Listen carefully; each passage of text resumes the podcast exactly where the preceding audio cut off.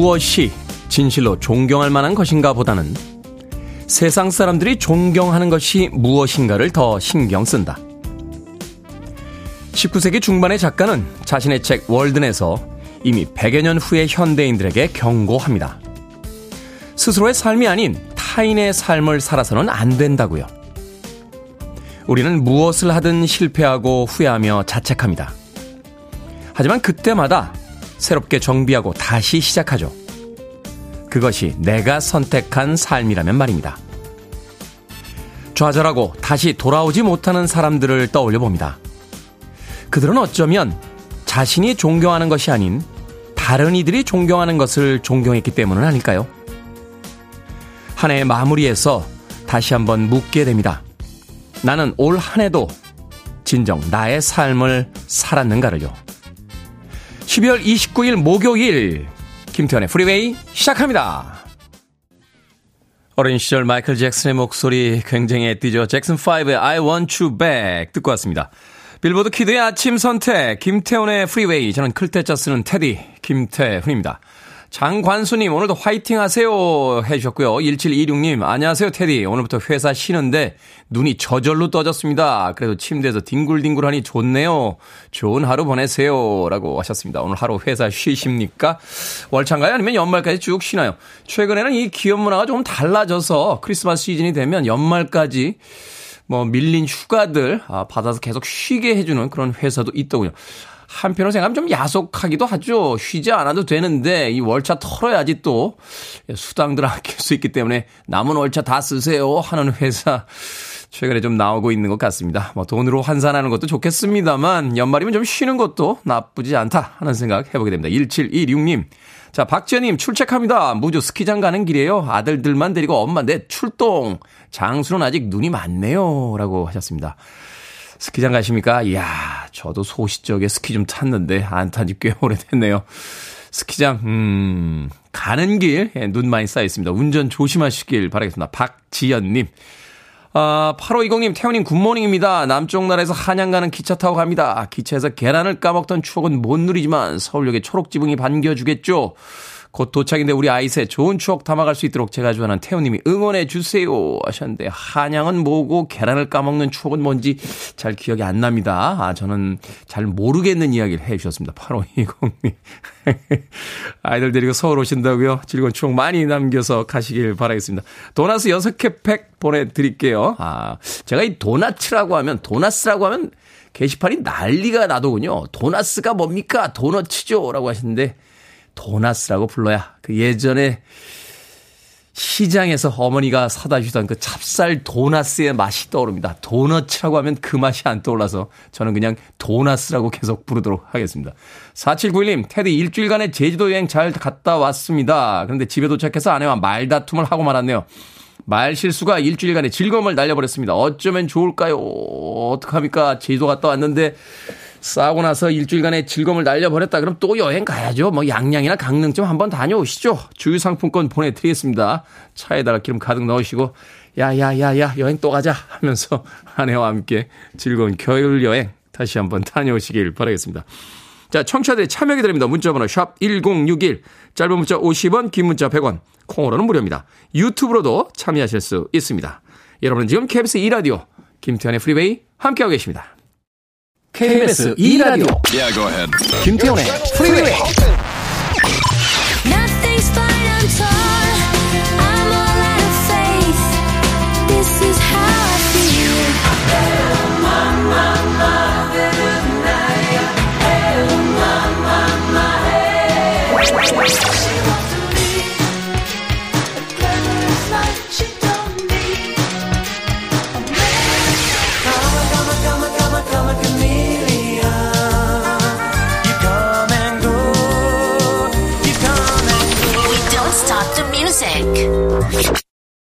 노래 참 잘하죠.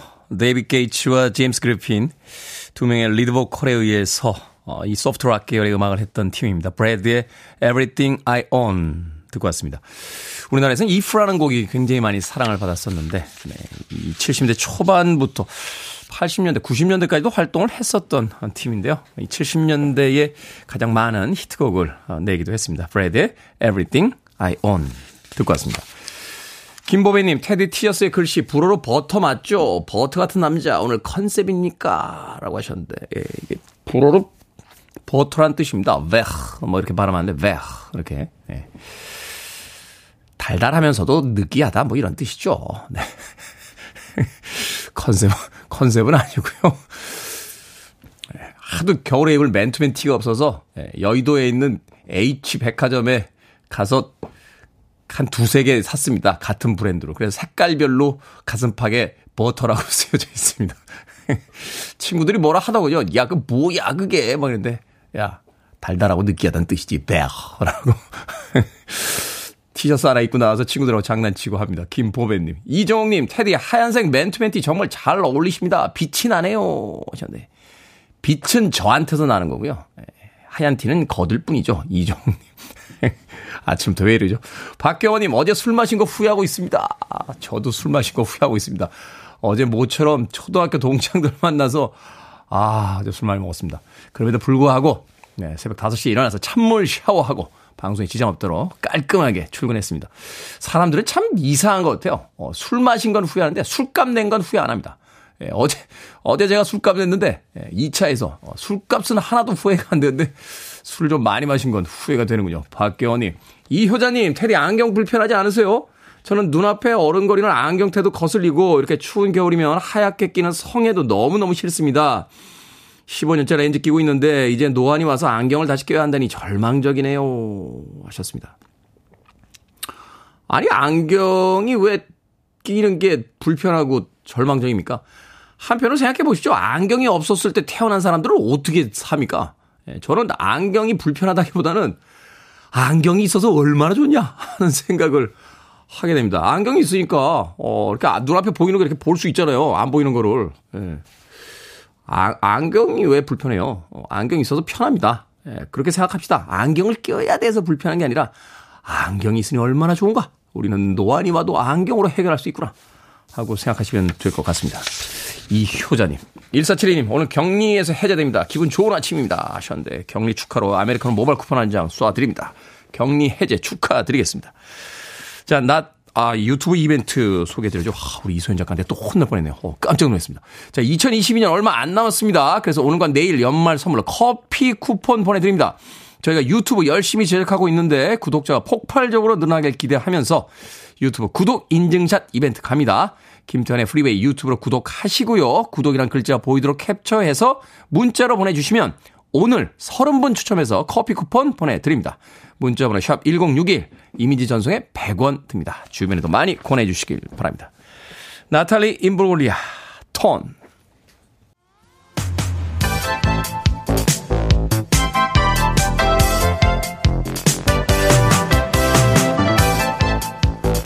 이 시각 뉴스를 깔끔하게 정리해 드립니다. 뉴스 브리핑 캔디 전예현 시사평론가와 함께합니다. 안녕하세요. 안녕하세요. 캔디 전예현입니다. 자, 북한 무인기 침투 사건으로 안보가 우려되는 가운데 윤석열 대통령의 강경 발언들이 공개되고 있습니다. 확전을 불사하겠다라고 이야기했습니다. 예, 어, 윤석열 대통령이 참모들에게 지시를 내린 상황을 보면 북한의 어떠한 도발에도 확실하게 응징, 보복하라 라는 내용이었다고 합니다. 응징과 보복이 도발을 억제할 수 있는 가장 강력한 수단이라는 건데요. 김은혜 홍보수석이 전한 내용을 보면 북한에 핵이 있다고 해서 두려워하거나 주저해서는 안 될 것이다. 이렇게 대통령이 강조했다고 합니다. 요약을 해보면 이제 북핵에 대해서 언급을 했고 상응 조치를 대통령이 거듭 강조한 것으로 볼 수 있습니다. 그런데 어 26일 오전에 북한의 무인기 한 대가 처음 내려왔을 때 우리는 두 대에서 세 대를 올려 보냈고 필요하면 격추도하라는 지시를 했다고 대통령실을 밝혔는데 확전을 각오하고 상응하는 조치를 지시했다라는 내용이 지금 전해지고 있습니다. 그리고 NSC 국가안전보장회의를 열지 않은 것도 지금 정치권에서 논란이 되고 있는데 네. 대통령실의 해명을 들어보면 급박하게 진행된 일종의 작전 상황이었다. 대통령에게 수시로 보고하고 지시를 받아 회의를 열 필요가 없었다라는 겁니다. 다만 이제 북한을 향해서 9.19 군사하기 위반에 대해서 규탄하고 엄중히 경고한다. 이 부분은 여야가 큰 이견이 없죠. 그런데 그렇죠. 이 확전을 각오했다는 대통령실의 입장에 대해서 민주당을 비롯한 야당은 강력히 비판을 하고 있습니다. 수도권에 영공이 뚫렸는데 NSC를 열지도 않아 놓고 확전을 각오했다니 기가 막힐 따름이다. 이런 발언들이 나오고 있고요. 또 남북이 서로 무인기를 휴전선 너머로 보내는 일촉즉발의 위기 상황이었는데 국민들이 불안해서 살겠느냐라는 취지의 발언이 야당을 중심으로 나오고 있습니다. 이재명 대표도 목소리를 냈는데요. 국가의 안보를 책임지고 있는 대통령 태도가 심각성을 전혀 인식하지 못하고 있는 거 아닌가라는 생각을 하게 된다고 합니다. 이런 가운데 국민의힘 상임 고문인 이재호 고문이 어제 KBS 한 라디오에서 한 인터뷰 내용도 주목을 받고 있습니다. 어, 무인기, 북한 무인기의 영공 침범에 대한 대통령실의 대응에 대해 이재호 고문은 집권 8개월 차의 이번 임기 대응은 청와대로서는 아주 빵점이다라고 하면서 윤석열 대통령이 국방부 장관에게 야단만 친다고 안보가 될 일이 아니다라고 했었고요. 또 NSC를 열지 않은 것에 대해서도 현장 대응은 군이 하는 거고 대통령을 비롯한 안보 관계 참모들은 긴급히 회의를 해서 선우와 대응 강도를 따지고 있어야 된다. 그러라고 NSC가 있는 것이다. 이렇게 지적을 하기도 했습니다. 자, 뇌물수수 혐의를 받는 더불어민주당 노웅래 의원에 대한 체포동의안이 국회에서 부결됐습니다. 예, 어제 회의 과정 자체가 굉장히 주목을 받았죠. 한동훈 법무부 장관이 수사 증거를 나열하면서 체포동의안 처리를 요청을 했는데 노웅래 의원도 이제 발언을 했습니다. 정치 검사들이 증거를 조작했다 억울하다라는 것이 노웅래 의원의 입장이었고요. 특히 왜 조사 과정에서 묻지도 제시하지도 확인하지도 않은 것에 대해서 녹취가 있다. 이렇게 하는 것은 방어권을 무시하는 거 아니냐는 주장을 펼쳤습니다. 결과를 보면 부결이었는데요. 어, 찬성 101, 반대 161 이렇게 표결 결과가 나왔고요. 21대 국회 4차례 체포 동의안된 첫 부결 사례입니다. 그런데 이 표에 대해서 여러 가지 해석이 나오고 있습니다. 어, 저도 최근에 이제 민주당 의원들을 직접 만나거나 취재를 해봤었거든요. 네. 이 체포 동의안이 통과될 수도 있다라는 의견들이 좀 있었습니다. 일단은 동의안 표가 100표가 넘게 나왔다는 것도 이례적인데요. 어, 뭐 이건 이제 정의당 같은 경우에 당론으로 모두 네. 하기로 했었고 또 제가 말씀드렸듯이 일부 의원들은 이 체포동의안에 대한 국민 여론이 아무래도 국회의원들 특혜냐 이런 부분에 반영이 된 것으로 보인데도 반대 161이라는 것은 민주당 의원들 대다수가 반대를 던졌다는 건데 사실 이제 국회의원 체포동의안에는 여야를 막론하고 대부분 동의를 잘안 하잖아요. 예. 그런데 여기서 이제 찬성이 나온 건 아닌지 국민의힘이나 정의당에 영향이 미친 것으로 보이는데 이 민주당에서도 찬성표가 나올 것이란 이견이 있었지만은 결과적으로 대부분이 반대표를 던질 것이라는 분석이 나오고 있습니다. 그 이유가 왜 그러냐? 일단은 최근에 민주당 의원들이 이렇게 단체 대화방이 있는데요. 어, 우리도 검찰에 당할 수 있다. 이런 생각이 지금 확산되고 있다라는 거고요. 또 어제 한동훈 장관이 이례적으로 조목조목 여러 가지 설명을 했는데 오히려 민주당 의원들에게 반발이 일으킨 것이 아니냐 어, 이런 분석도 나오고 있는 상황입니다. 그렇군요. 자, 모처럼 뿌듯한 소식 하나 들어왔습니다. 우리나라의 달궤도 탐사선 다누리가 드디어 달 궤도 진입에 성공했습니다. 예, 우리나라의 첫 달 궤도선 다누리 지난 8월 5일 어, 항해를 시작을 했죠. 지구와 달의 평균 거리 38만 킬로미터인데 다누리가 15배 넘는 594만 킬로미터를 돌아 달로 향했고요. 또 탄도형 달 전이 방식을 깨져 따라서 어, 임무 궤도에 성공적으로 안착한 것으로 전해지고 있습니다. 또 이 우주 공간에서 지구와 통신할 수 있는 기술력 이번 기회에 증명해낸 점도 굉장히 주목을 받고 있는데요. 대한민국이 세계 일곱 번째 달 탐사 국가로서 우주 탐사 역사에 큰 획을 그었다. 이런 어, 평가가 나오고 있고요. 또 우리나라 첫 인공위성이 우리별 1호입니다. 이게 1992년인데요. 30년 만에 또 큰 쾌거를 이루었다. 이런 호평이 나오고 있습니다. 네, 이번에 달 궤도에 그 진입시키는 방식도 굉장히 어려운 방식이었는데 예, 그 모든 것들을 다 성공시키고 드디어 다누리가 세계에서 일곱 번째로 달 궤도 진입에 성공했습니다. 과학 강국입니다. 정치만 다들 좀 잘해주시면 좋겠습니다. 자, 오늘의 시서 엉뚱 퀴즈 어떤 문제입니까? 예, 다누리가 달궤도 진입에 성공했다는 소식 전해드렸습니다. 궤도 하면 괴상한 도둑이라는 말에 궤도도 생각이 납니다. 자, 오늘의 시사 엉뚱 퀴즈 드릴게요. 궤도라고 하면 딱 떠오르는 사람 있는데 프랑스의 작가 모리스 르블랑이 창조한 인물입니다. 도둑이긴 도둑인데 약간 신사 같다라는 캐릭터이기도 한데 사람들의 많은 사랑을 받았던 이 궤도의 이름은 무엇일까요? 1번 옴팡, 2번 루팡, 3번 갈팡질팡, 4번 디스코 팡팡. 정답 아시는 분들은 지금 보내주시면 됩니다. 재미는 오답 포함해서 모두 10분에게 아메리카노 쿠폰 보내드립니다. 괴상한 도둑, 궤도의 대명사는 프랑스 작가 모리스 르블랑이 창조한 바로 이 인물이겠죠. 도둑이면서 신사라는 캐릭터로 사람들의 사랑을 받은 이 궤도의 이름은 무엇일까요? 1번 옴팡, 2번 루팡, 3번 갈팡질팡, 4번 디스코 팡팡 되겠습니다. 문자번호 샵 1061, 짧은 문자 50원, 긴 문자 100원, 콩으로는 무료입니다. 뉴스 브리핑 전혜연 시사평론가와 함께했습니다. 고맙습니다. 감사합니다. 몇 년 전까지만 해도 보이조지가 런던에서 DJ를 한다는 이야기 들었는데 지금 뭐 할까요? 컬처 클럽입니다. Karma Chameleon.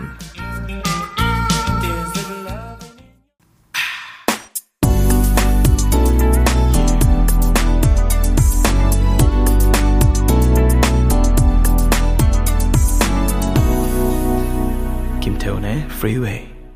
캐롤라인 크루거의 Love 듣고 왔습니다. 한국 개봉명 Love 원제는 레뚜디앙뜨라고 돼 있었죠. 소피 마르소가 정말로 아름답게 나왔던 영화의 주제곡이었습니다. 어린 시절에 어리진 않았죠. 학생 시절에 이 영화 보고 나서 잘 이해가 안 갔던 점은요. 이렇게 예쁜 여자가 왜 그 남자한테 이렇게 목을 매는지 도대체 이해를 못하겠던 영화의 줄거리가 아, 이 여배우의 미모 때문에 도저히 납득이 안 가던 예, 그런 영화였습니다. 그럼에도 불구하고 이 소피 마르소를 보기 위해서 몇 번이나 반복 관람하던 그 기억이 나는군요. 이 금식님께서요, 예쁘게 태어나면 고시 패스한 거나 다름없다던데, 고시 패스한 소피 마르소라고 해주셨습니다. 이 정도면 그냥 고시 패스가 아니라 사시 행정고시 뭐, 공인회계사까지 다 통과한 미모 아닙니까? 이 금식님. 예쁘게 태어나는 것도 좋지만, 노력으로 고시 패스하는 것도 정말 훌륭한 거죠. 어찌됐건 만인의 연인이었던 소피 마르소. 그녀가 가장 아름답고 젊었던 시절, 뭐 지금도 충분히 아름답습니다만 가장 젊었던 시절에 찍었던 영화 중에 한 편이었습니다. 캐롤라인 크루거의 Love 듣고 왔습니다. 자, 오늘의 시사 엉뚱 퀴즈. 어, 프랑스 작가 모리스 르블랑이 창조한 괴도의 이름은 무엇일까요? 정답은 2번 루팡이었습니다. 루팡. 3397님 무한궤도 신해철도 있죠 라고 하셨는데 실철 선배 보고 싶네요. 네. 0499님, 회사 가기 싫고 팡, 집에 가고 팡이라고 해주셨고요. 7009님, 루팡, 궁디 팡팡. 1612님, 루팡입니다. 방학한 따님은 잔소리 빵빵. 시끄러워서 피하고 싶네요. 하셨고요. 3220님, 출근 중인데 너무 배고팡. 뱃속에 뭐가 든 걸까요? 하셨고요. 유정임님, 커피 마시고 팡이라고 또 재미있는 오답들 보내주셨습니다. 방금 소개해드린 분들 모두 포함해서요. 어, 10분에게 아메리카노 쿠폰 보내드리겠습니다. 당첨자 명단은 방송이 끝난 후에 김태훈의 프리웨이 홈페이지에서 확인할 수 있습니다. 어, 콩으로 당첨되신 분들 방송 중에 이름과 아이디 문자로 알려주셔야 저희들이 모바일 쿠폰 보내드릴 수 있습니다. 문자 번호 샵 1061, 짧은 문자 50원, 긴 문자 100원입니다. 7182님께서요, 제가 운전하는 7211 버스와 개인 자가용의 넘버원 채널 프리웨이입니다. 항상 아침마다 들으며 힘차게 하루 시작합니다. 라고 해주시면서 유튜브 인증샷 보내주셨습니다. 고맙습니다. 자, 오늘 특별한 이벤트 하고 있습니다. 유튜브 구독 인증샷 캡처해서 보내주시면 저희들이 모두 30분에게 커피 쿠폰 보내드립니다. 자, 시사엉뚱 퀴즈에서 10분, 이벤트에서 30분, 제가 개인적으로 드리는 것도 있으니까 한 오늘 한 50분 정도 커피 쿠폰 받아갈 수 있습니다. 많이 응모들 해주시길 바라겠습니다. 자, 공안홍님께서 신청하신 스일의 음악으로 합니다. 이 스일, 영국 가수인데, 무명 시절에 일본하고 태국에서도 공연을 가졌었다 하는 재미있는 일화가 있습니다. 스일의 Kiss from a Rose.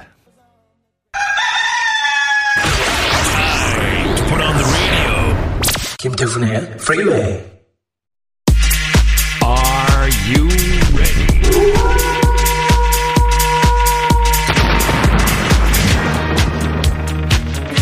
고민은 여기다 내려놓으시죠. 결정은 해드릴게 신세계 상담소.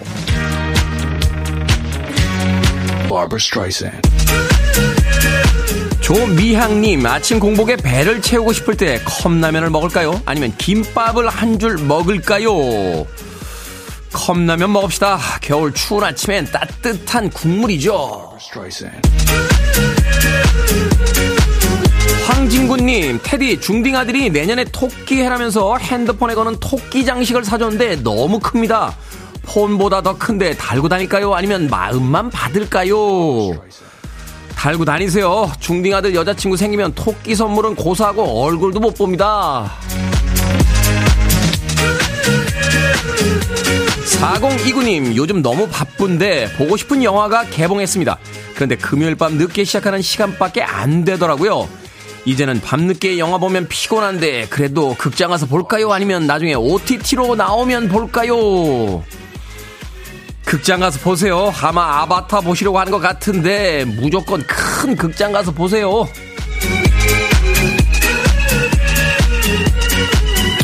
7320님, 친하게 지내는 후배가 연애를 하는데 상대방이 너무 별로라 말리고 싶습니다. 제 동생이라고 생각하고 말릴까요? 아니면 성인의 연애니까 그냥 둘까요? 그냥 둡시다. 비싼 외제차 사이하고 남들 연애엔 끼어들어가는 게 아니에요. 그리고 동생이라고 생각하지 동생은 아니잖아요. 소개해드린 네 분에게 선물도 보내드립니다. 콩으로 뽑힌 분들 방송 중에 이름과 아이디 문자로 알려주세요. 여러분의 다양한 고민 편하게 보내주시기 바랍니다. 문자번호 샵 1061, 짧은 문자 50원, 긴 문자 100원, 콩으로는 무료입니다.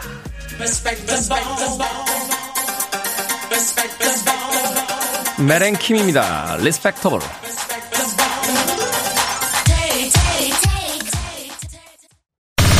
Listening to one of the best radio stations around. You're listening to 김태훈의 Freeway.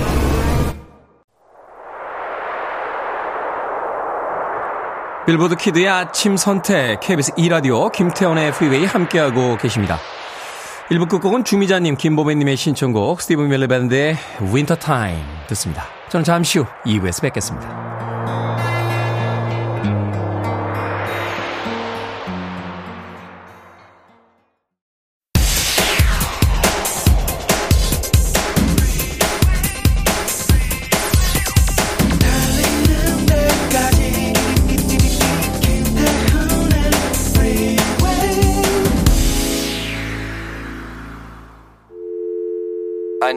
Arms around me. I need to feel your touch.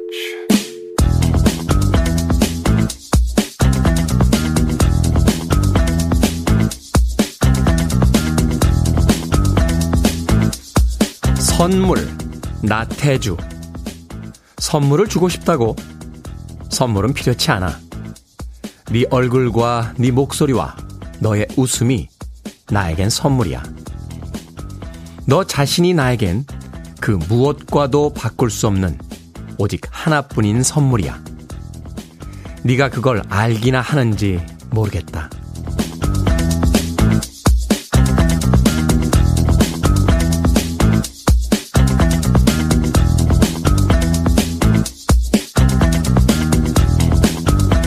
뭐든 읽어주는 남자.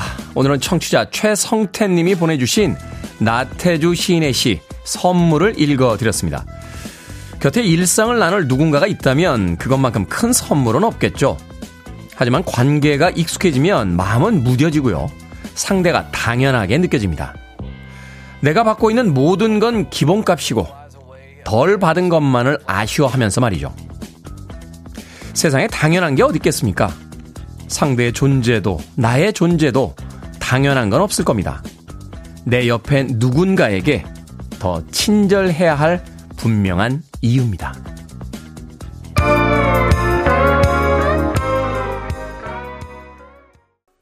리 릿나워의 Is It You 듣고 왔습니다. 김태훈의 프리웨이 2부 시작했습니다. 앞서 일상의 재발견, 우리의 하루를 꼼꼼하게 들여다보는 시간, 뭐든 읽어주는 남자. 오늘은 청취자 최성태님이 보내주신 나태주 시인의 시 선물 읽어드렸습니다.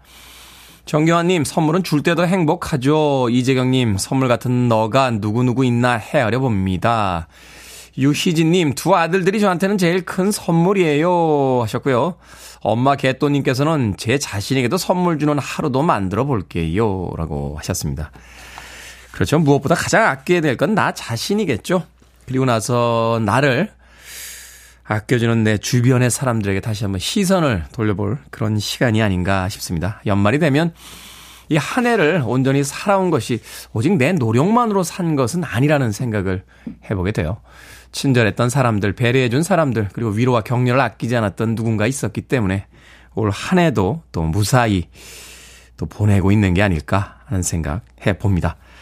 자, 뭐든 읽어주는 남자. 여러분 주변에 의미 있는 문구라면 뭐든지 읽어드리겠습니다. 김태훈의 프리웨이 검색하고 들어오셔서 홈페이지 게시판 사용하시면 되고요.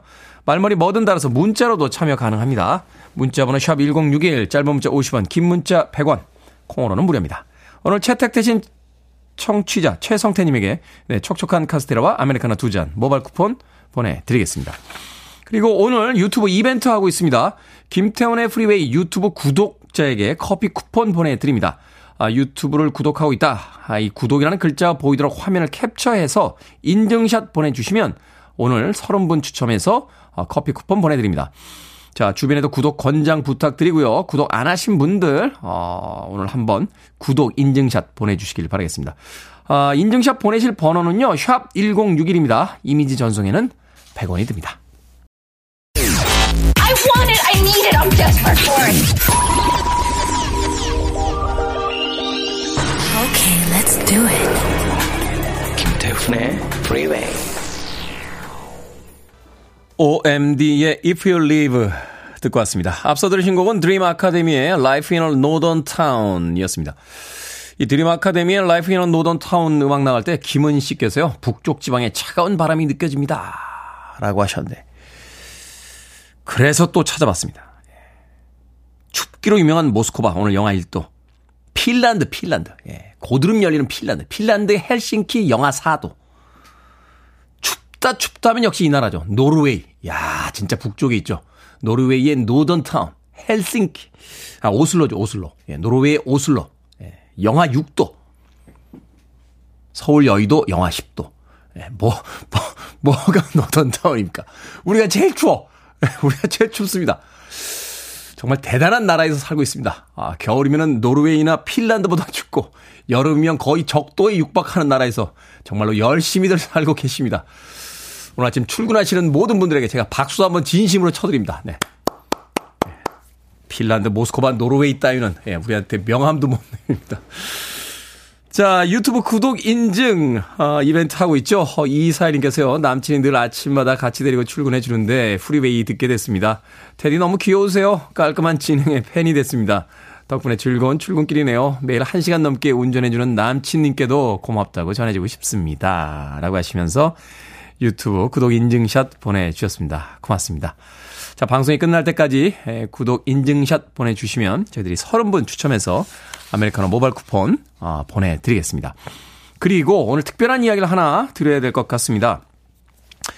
김태현의 프리웨이의 컨셉이죠. 어, 발매된 지 세상에 발표된 지 20년이 지나야 저희들이 선곡을 합니다. 그래서 2022년 올해까지 선곡할 수 있었던 음악은 2001년까지 발매됐던 어, 팝 음악들이었습니다.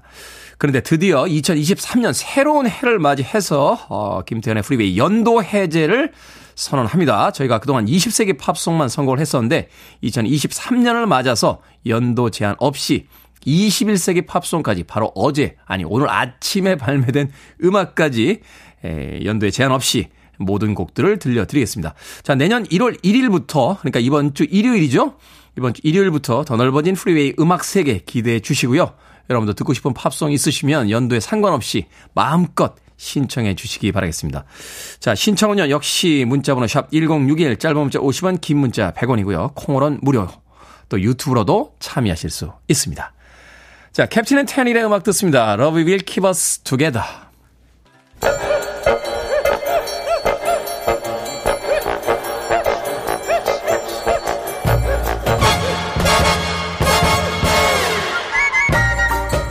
온라인 세상 속 촌철살인 해악과 위트가 돋보이는 댓글들을 골라봤습니다. 댓글로 본 세상.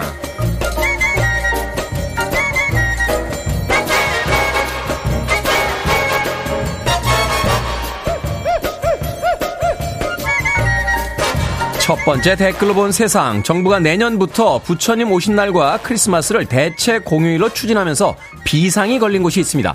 바로 달력과 다이어리를 만드는 업체들인데요. 새 달력과 다이어리는 이미 제작이 끝난 데다가 재출력을 한다고 해도 새해가 지난 다음에야 받을 수 있어 진퇴양난에 빠졌다는군요. 여기에 달린 댓글 드립니다. MC님, 제가 빨간 펜으로 동그라미 칠 테니까 걱정하지 말고 대체 공일로 지정만 해주세요. 스카이님, 아니 사우디는요 축구 이긴 바로 다음날 임시 공휴일도 지정했는데요 뭐 그러니까요. 걱정하지 마십시오. 달력에 온통 검정색으로만 칠해 놓으셔도 토요일 일요일 공휴일 대체 공휴일 우리가 다 알아서 할 테니까 많이 지정만 좀 해 주세요.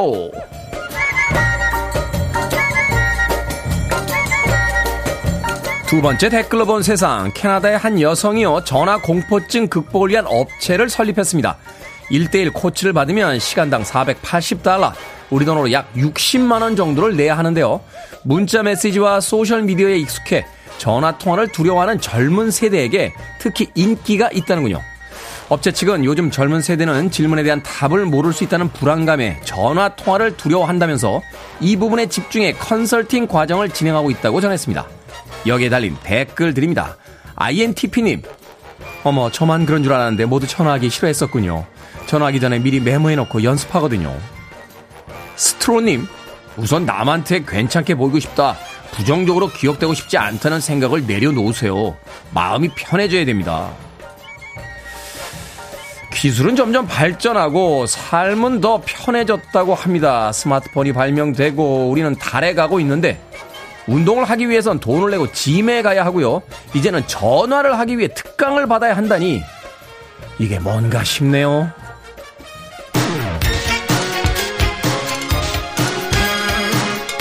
쉴라입니다. The Glamorous Life.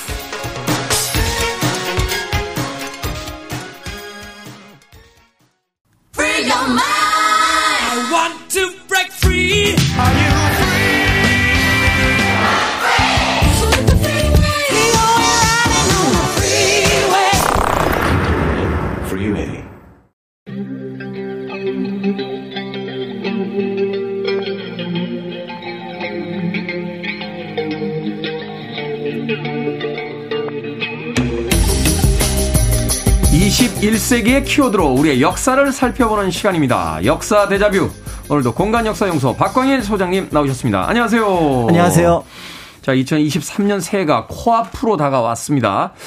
뭐 음력 설에 비해서 명절 느낌은 덜하긴 합니다만 그래도 새해 첫날을 특별하게 보내고 싶으신 분들이 꽤 많을 것 같습니다.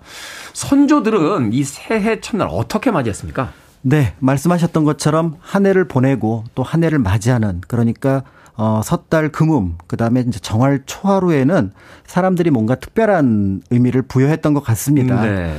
어, 아무래도 이제 지난해 있었던 나쁜 기운은 좀 없애고, 그 다음에 이제 좋은 기운을 받아서 새롭게 시작하자, 이런 마음을 가질 것 같은데요.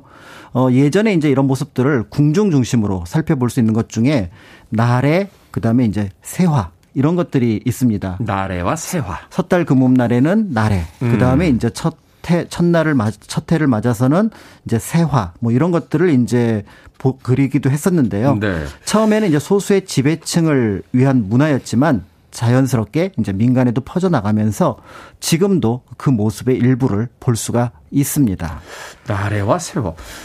사실 좀 낯선 단어인데 이게 어떤 풍습입니까? 어, 날의 낮자가 이제 잡기를 몰아낸다라는 의미를 가지고 있는데요.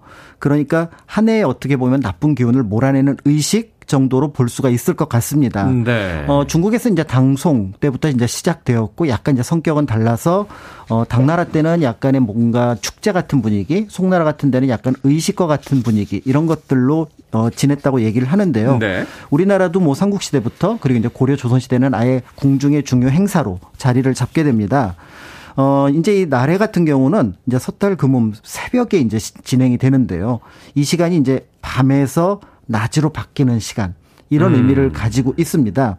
이제 국왕이 있는 정각에서 이제 4시가 이제 시작을 할까요라고 여쭤보면은 이제 네. 나래를 이제 시작하자. 이렇게 하면은 이게 이제 고려의 궁궐이든 조선의 궁궐이든 이제 중심부에서 시작이 되는데요. 이게 조금 이게 재미있는 부분들이 있더라고요. 예를 들어서 어 잡기 역할을 맡은 아이들이 한 2, 30명 이제 모이게 되는데 얘네들이 와 하고 소리를 지르면서 도망갑니다. 일종의 그러니까 상황극을 벌이는 거군요. 그렇습니다. 어, 아이들이 이제 와 소리를 지르고 우리는 잡기야 와 하고 이제 도망을 가면 네, 그래서 이, 어, 이 아이들이 이제 잡기임을 티를 내기 위해서 이제 가면 같은 것도 쓰고요. 네. 어, 기본적으로 이제 붉은색 저고리 바지 그러니까 붉은 옷을 입고 이제 있는데 이 아이들이 이제 쫓아가는 이제 또 음. 채찍을 들고 쫓아가는 사람들이 그 역할을 하게 됩니다. 그리고 이 잡기를 몰아내는 중심에는 이제 귀신을 쫓는 귀신으로 알려진 방상시. 이제 우리나라에서는 여러 국- 큰 행사들이 있을 때 큰 탈로서 이제 등장을 하게 되는데요. 네. 네 눈을 가진 탈로 아. 보통 표시를 하게 됩니다. 요렇게 이제 한번 크게 뭔가 이렇게 퍼포먼스를 하고 난 다음에 이제 본격적으로 이제 그 제례를 올리게 되는데요. 네. 이제 겨울을 상징하는 태음신에게 이제 음. 이 겨울이 가고 이제 새해를 맞이하는 그런 의미로서 이제 제사를 지내게 됩니다. 어, 중국의 예에 따라서 처음에 우리나라도 흰 수탉을 이제 제물로 바쳤는데요. 어, 이렇게 이제 제물을 바치는 이유는 이제 신에게 이제 음식이 되어서 먹을 수 있도록 가축을 바친다. 이런 의미를 가지고 있습니다. 네. 그런데 이 살아있는 닭을 그때 이제 죽였던 것 같아요. 그렇죠. 그러니까 이게 조금 잔인하다. 이제 잔인하- 고려 때 잔인하죠. 그래서 이제 그거 그냥 어 인형으로 바꾸자 해갖고 소로 어, 이제 흙으로 만든 소로 아 흙으로 만든 소. 로 바뀌게 되고 나중에 조선시대 들어와서는 이제 술과 과일로 바뀌게 음. 되어서 약간의 이제 변화를 겪게 됐는데요. 이 술과 과일로 바뀌었다는 얘기는 이제 한 해의 시작을 앞두고 풍년을 기원하는 의미도 있다라고 볼 수가 있습니다. 그렇군요. 참 여러 가지 의미가 있었군요. 그 한 해의 잡기를 이제 몰아내고 새해는 좀 더 정화된 하루를 맞자 이런 이야기도 있었고 이런 의미도 있었고 또 네. 풍년을 기원하는 의미로 술과 과일로 이제 그 바치는 제사의 어떤 제물이 이제 바뀌게 되는 그렇습니다. 그렇군요.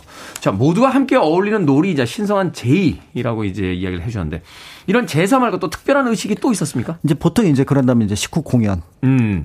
아, 식후에 또 공연이 있군요. 그렇습니다.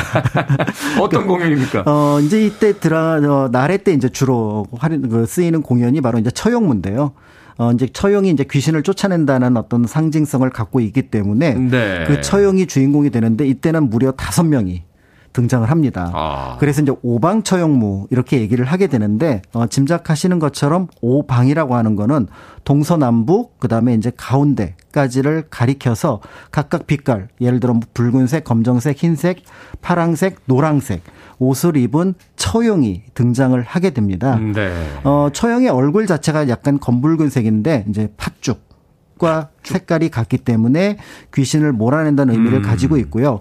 이 처형무 탈을 쓰고 그 옆에 이제 분장을 할 때 이제 모란 그다음에 이제 복숭아로 장식을 하게 되는데 복숭아도 귀신을 쫓는 것이고 그다음에 이제 모란은 좋은 일을 맞이하겠다. 이런 의미를 갖고 있으니 이 춤 하나에 각각 이제 벽사, 어, 사악한 것은 물리치고 음. 진경, 좋은 것으로 나아가겠다. 이런 의미를 여기에 이제 담았다라고 볼 수가 있는데요. 춤에도 역시 그런 어떤 기원을 담아서 그렇습니다. 공연을 이제 펼쳐 보인 거죠. 어, 그런 면에서 볼 때 이제 섣달 금음의 이제 이 날의 그 가장 큰 메시지는 한 해 동안 좋지 않은 일이 있었다면 이 섣달 금음과 함께 모두 보낸다. 음. 이런 의미를 가지고 있습니다. 어떻게 보면 이제 새로운 해를 맞이하기 위해서 좀 깨끗하게 정리를 하고 숫자로 표현하면 이제 마이너스였던 거를 0 정도로는 만들어 놓고 음. 그래서 이제 새해에는 플러스가 될 수 있도록 바라는 마음 이렇게 담았다고 볼 수 있는데요. 그래서 이제 이 이때 섣달 금음날을 제라고 써서 그날 밤을 제야 제석 아. 이렇게 해서 보냅니다. 없앱니다. 이런 의미를 여기에 어, 넣었다고 하는데요. 그래서 제야의 종소리 이렇게 이야기하는군요. 그렇습니다. 어. 네, 그리고 나서 이제 보통 민간 같은 경우는 이제 마당에 불을 피우기도 하고 궁중에서는 조금 여유가 있으니까 화약을 이용해서 불꽃놀이 같은 것들을 음. 하면서 뭔가 조금 분위기를 북돋는 그런 모습을 갖게 되면서 결국 이제 섣달 금음날 하루를 뭔가 특별하게 의미를 부여해서 보냈다고 합니다. 그렇군요. 한 해를 살면서 후회하지 않는 사람이 누가 있겠습니까? 아무리 좋은 일들이 많은 한 해였다고 하더라도 그런 많은 아쉬움들과 또 좋지 않았던 어떤 기운들 이게 사실 이제 사람의 감정에서 오는 것들이 많으니까 그런 것들 이런 의식을 통해서 정화하고 자 이제 다 우리가 보냈으니까 새롭게 시작합시다라고 선언하는 그런 의미 궁에서부터 또 일반적인 어떤 서민들까지 모두가 함께 즐겼던 그런 문화였던 것 같습니다. 음악 한 곡 듣고 와서 계속해서 우리 조상들의 새해를 맞는 풍습들 이야기 나눠보도록 하겠습니다. 폴라 압둘의 음악 준비했습니다. The Promise of a New Day. 폴라 압둘의 The Promise of a New Day 듣고 왔습니다. 빌보드 키드의 아침 선택 KBS 2라디오 김태훈의 프리웨이 역사 대자뷰 오늘도 박광일 소장님과 함께 우리 조상들의 새해 풍습에 대해서 알아보고 있습니다. 자, 앞서 소개해 주신 이제 날에는 한 해를 마무리하면서 이제 지내는 의식이죠. 그렇다면 새해를 맞는 풍습도 있을 텐데요. 네, 어, 새해를 맞는 풍습이 여러 가지가 있는데 역시 이제 궁중에서 중요하게 생각했던 것 중에 하나가 바로 뭐냐면 바로 새화 라는 것이 있습니다. 한 해를 뜻하는 새자를 넣어서 이제 새롭게 한 해를 맞이하는 그림 정도로 해석이 가능할 것 같은데요. 네. 어, 궁궐에서 재앙을 막고 이제 복을 부르기 위해서 그리는 그림 정도로 볼 수가 있습니다. 아. 보통 이제 문에 붙이기 때문에 문배 라고도 하는데요. 네. 이제 왕과 신하들 사이의 풍속이었지만 점차 민간에 퍼져나가면서 조선 후기가 되면은 어 보통의 문화처럼 그러니까 많은 사람들이 즐기는 하나의 새 풍습으로 자리를 잡게 됩니다. 음, 어 처음에 이제 세화를 그렸을 때는 중국에서 이제 귀신을 쫓는 존재라고 하는 이제 중국의 장군들인데요. 뭐 울지공, 그다음에 진숙보 이런 사람들이었고 아, 무섭게 생기신 분들이요. 네네. 네네. 그 보통 이제 당태종 때 어, 장군들이거든요. 아. 이런 부분도 나중에 우리나라 장군으로 바꾸면 좋겠다 이런 음. 생각이 들기도 하는데요. 그렇죠. 어. 어, 이런 세화를 그리는 풍습은 이제 중국과 별개로 우리나라에서도 다른 어떤 맥락으로 계속해서 이어져 왔던 것으로 보여집니다. 이게 이제 지역에서 다 자체 문화에서 이렇게 발전하는 경우들이 많잖아요. 그렇습니다. 어. 그래서 실제로 우리 고구려 고분 같은 경우 보면은 이제 문을 지키고 있는 장군의 그림 음. 이런 것들을 그려 놓았는데 이런 전통 속에 이제 그런 어떤 당의 문화가 들어오면서 접합을 했던 것 같고요. 또 고려 때 보면은 이색은 세화 십장생이라 그래서 이제 그 길상의 무늬와 이제 동물 이런 것들을 포함해서 십장생으로 표현을 하는데 그런 것들을 또 세화로 그렸다 이런 음. 기록이 남아 있습니다. 그러니까 뭔가 정해진 것이 아니라 많은 사람들이 동의할 만한 인물과 어떤 동물이면 그것을 그려서 이제 이런 의미가 있습니다라고 이제 계속해서 어 발전해 온 거죠. 네. 자, 그러면, 음, 입충방인가요? 이 그림을 문에 이제 붙였던 거라고 하셨는데, 이게 이게 어떤 의미입니까? 입충방처럼 이 그림을 문에 붙였다. 맞습니다. 어. 그렇게 이제 문에 그리 붙이는 그림이니까 보통 이제 우리가 그림을 그려놓고는 요거를 잘 상하지 않도록 네. 그러니까 뭐 액자 같은 거나 아니면 족자를 만들어서 감상을 하는데 그게 아니잖아요. 이, 이 그림은 제 느낌에는 약간 소비되는 그림의 음. 모습. 그러니까 몇 달이 지나면 이제 기록에 따르면 요게 달아서 그림이 뭐 일부가 보이지 않는다. 이런 기록도 남아 있거든요. 좀 다른 의미이긴 합니다만 뭐 입춘 대결 이런 것도 막 붙이잖아요. 그렇습니다. 어, 뭐 그런 어떤 기원을 담고 있는 거 맞습니다. 같은 의미라고 볼 수가 있는데요. 네. 그렇기 때문에 이제 문에 세화를 붙이는 풍습은 앞에서 말씀드렸던 것처럼 이게 이제 문배 곧 이제 문신의 역할을 했으면 좋겠다. 아. 이런 의미를 담았다고 볼 수가 있습니다. 그러니까 문신이라니까 이제 우리 몸에 하는 그게 아니라 이제 문을 지키는 신. 문을 지키는 신. 아, 네. 문신이라서. 네. 네. 어 그래서 어이 세화가 있기 전에 민간에서는 다른 것들을 이제 문에다가 예를 들어 걸어서 이제 어떤 뭐 재앙을 막거나 이렇게 하려고 했었는데요. 네. 대표적인 이제 복조리는 이제 복을 구하는 거고 음. 그다음에 가시가 있는 엄나무 같은 경우는 이제 뭐 어떤 귀신을 쫓아내는, 쫓아내는 그런 역할을 했다고 하는데 자료를 찾다 보니까 재밌는 것들이 있었는데 이 그 벽사의 의미로 가장 좋았던 게 호랑이 뼈라고 합니다. 호랑이 뼈. 네. 최근에도 그 눈앞에다 호랑이 그림 그려서 붙이신 분은 제가 봤어요. 이게 호랑이 뼈를 구할 수 없으니까 그래서 그림을 그렸 그림으로 바뀌었다고 합니다. 아. 이게 워낙 비쌌다고 하는데요. 이건 뭡니까? 그 얼마 전에 제가 그 운동 다니는 데 있는데 거기 가면은 말발굽이 걸려 있어요. 네. 그, 그, 그분한테 물어봐야 되거든요. 하여튼 뭐 그런 다양한 것들이 다 복을 불러오고 아 그 그러니까 어떤 사악한 것을 몰아내고 네. 아 그러니까 그러니까 호랑이 뼈를 못 구하니까 호랑이 그림을 그렸다고요. 그렇습니다. 아. 그리고 아까 등장했던 그 처형무의 주인공 처형 역시 이제 그림의 네. 주자로 주제로 자주 등장했다고 알려져 있습니다. 그렇군요. 야 그렇게 되면 이때가 대목 아닙니까? 이제 그림 그리시는 분들은 뭐 일본에는 그냥 우키요에라고 이제 뭐 어, 뭐 다른 장르긴 합니다만 뭐 이렇게 공연에 포스터를 대신해서 이렇게 많이 필요했으니까 이제 뭐 목판화 기술이 발전했다 했는데 우리나라에서는 그럼 일일이 그렸습니까 다? 이게 그러니까 그 처음에 궁중에서 시작하다 보니까 판화를 생각하지 못했던 것 같아요. 아. 그러니까 아까 말씀하셨던 대목이 아니라 네. 이 세화를 그릴 시즌이 되면은 궁궐 안에서 그림을 그려야 했던 도화서 화원들 같은 경우는 큰일 났다. 이거 어떻게 다 그리지? 이렇게 이제 미리- 명이 떨어지는 거죠. 미리미리 그려놓지 여름부터.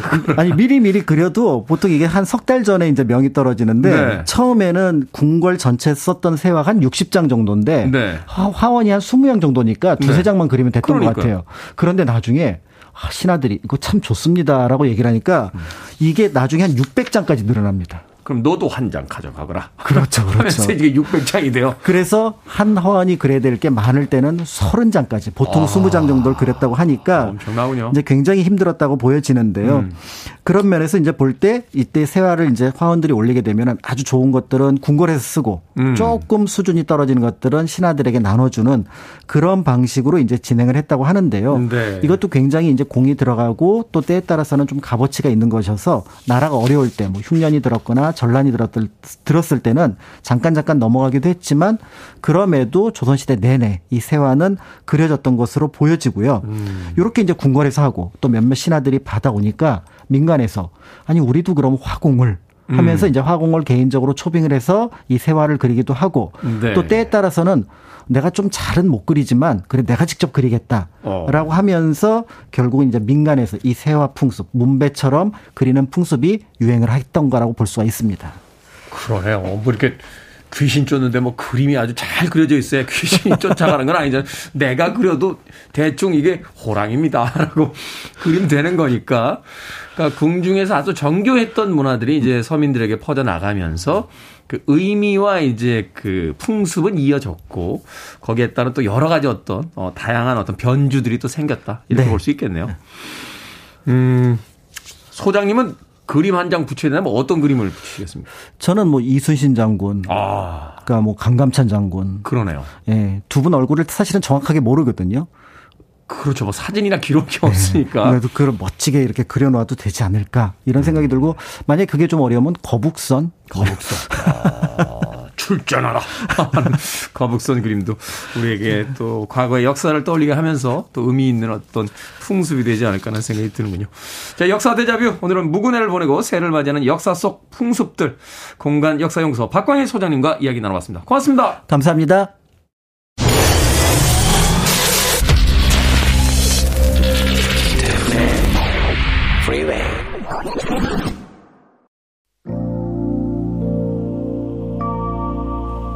KBS 이라디오 김태훈의 프리베이 오늘 방송 여기까지입니다. 유튜브 구독 이벤트에 참여해 주신 분들 감사합니다. 당첨자 명단은 홈페이지에서 확인할 수 있습니다. 내일도 계속되니까요. 내일도 많은 참여 부탁드리겠습니다. 오늘 끝곡은 존앤 반젤리스입니다. 폴로네이스 듣습니다. 편안한 하루 보내십시오. 전 내일 아침 7시에 돌아옵니다. 고맙습니다.